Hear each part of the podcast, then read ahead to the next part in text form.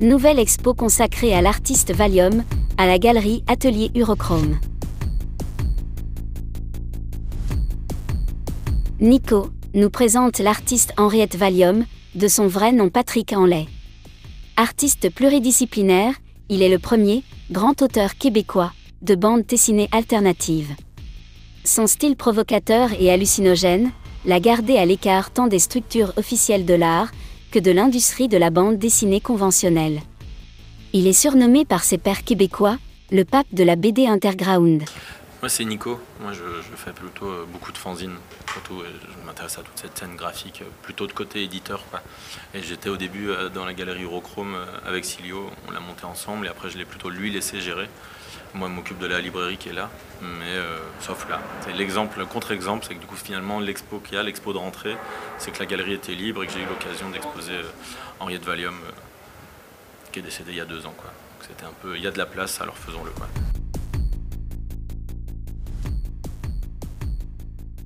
Pourquoi avez-vous décidé de présenter cet artiste aujourd'hui?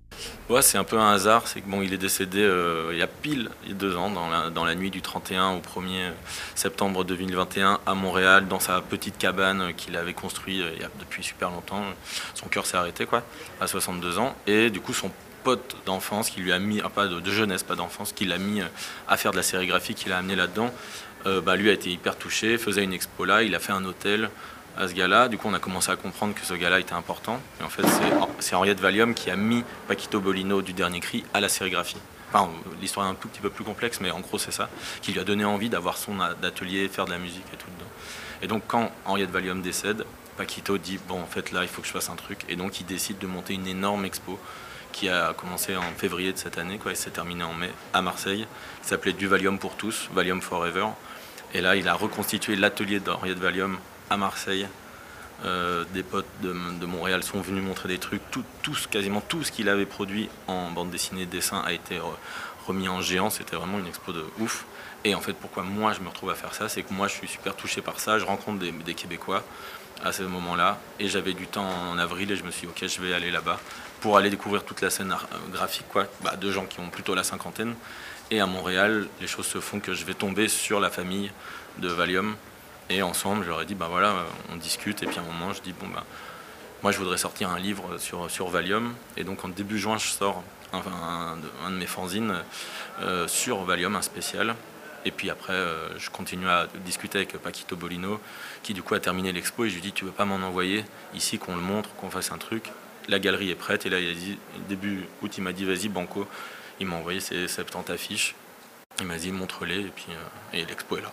Pour ceux qui ne connaissent pas Valium, pouvez-vous nous décrire son univers? Oufti. Euh, Valium, faut imaginer. Bon, c'est un, petit rondouillard qui est là depuis les années 90. Dans les années 80, en fait, il, avait un atelier de sérigraphie à côté de ce qui pourrait être notre magasin 4, mais en plus grand. Donc, il imprimait les affiches des groupes. Donc, en fait, lui, il faisait de la sérigraphie et il faisait déjà la musique un peu expé. Et il s'est mis à dessiner, à faire de la BD.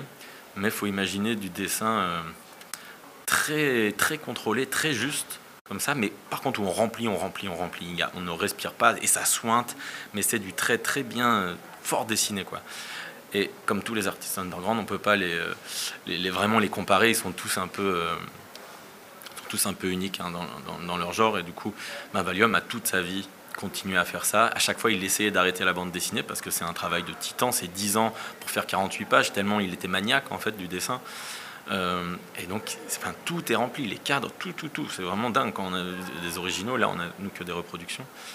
Et, euh, il va faire des BD où il va essayer de faire des histoires avec le parler euh, montréalais, québécois, quoi, qui est quand même assez délicieux, où lui, il s'insulte lui-même aussi. Donc, c'est vraiment très sportif tout ça. et entre ça, il va aussi faire de la.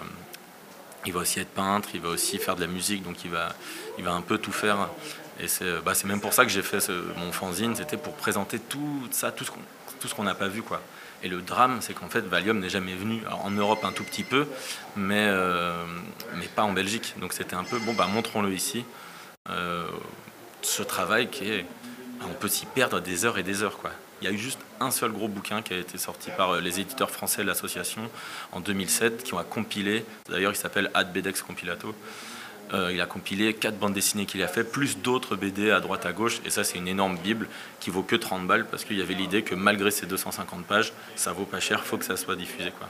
Quel message a voulu faire passer Valium à travers ces planches? Dans l'absolu, des, des histoires un peu foutraques, soit qui se passent dans la ville et qui sont autour de personnages qui sont complètement fuckés, pour parler un peu. Et c'est vraiment un monde comme une sorte de la face cachée, la face gluante de notre monde, où tout est un peu. Euh, sointant, bizarre. Il y a des gens qui se font des piercings aussi gros que genre une voiture et qui le traînent et qui disent oui mais c'est moi qui ai le plus gros piercing. Mais...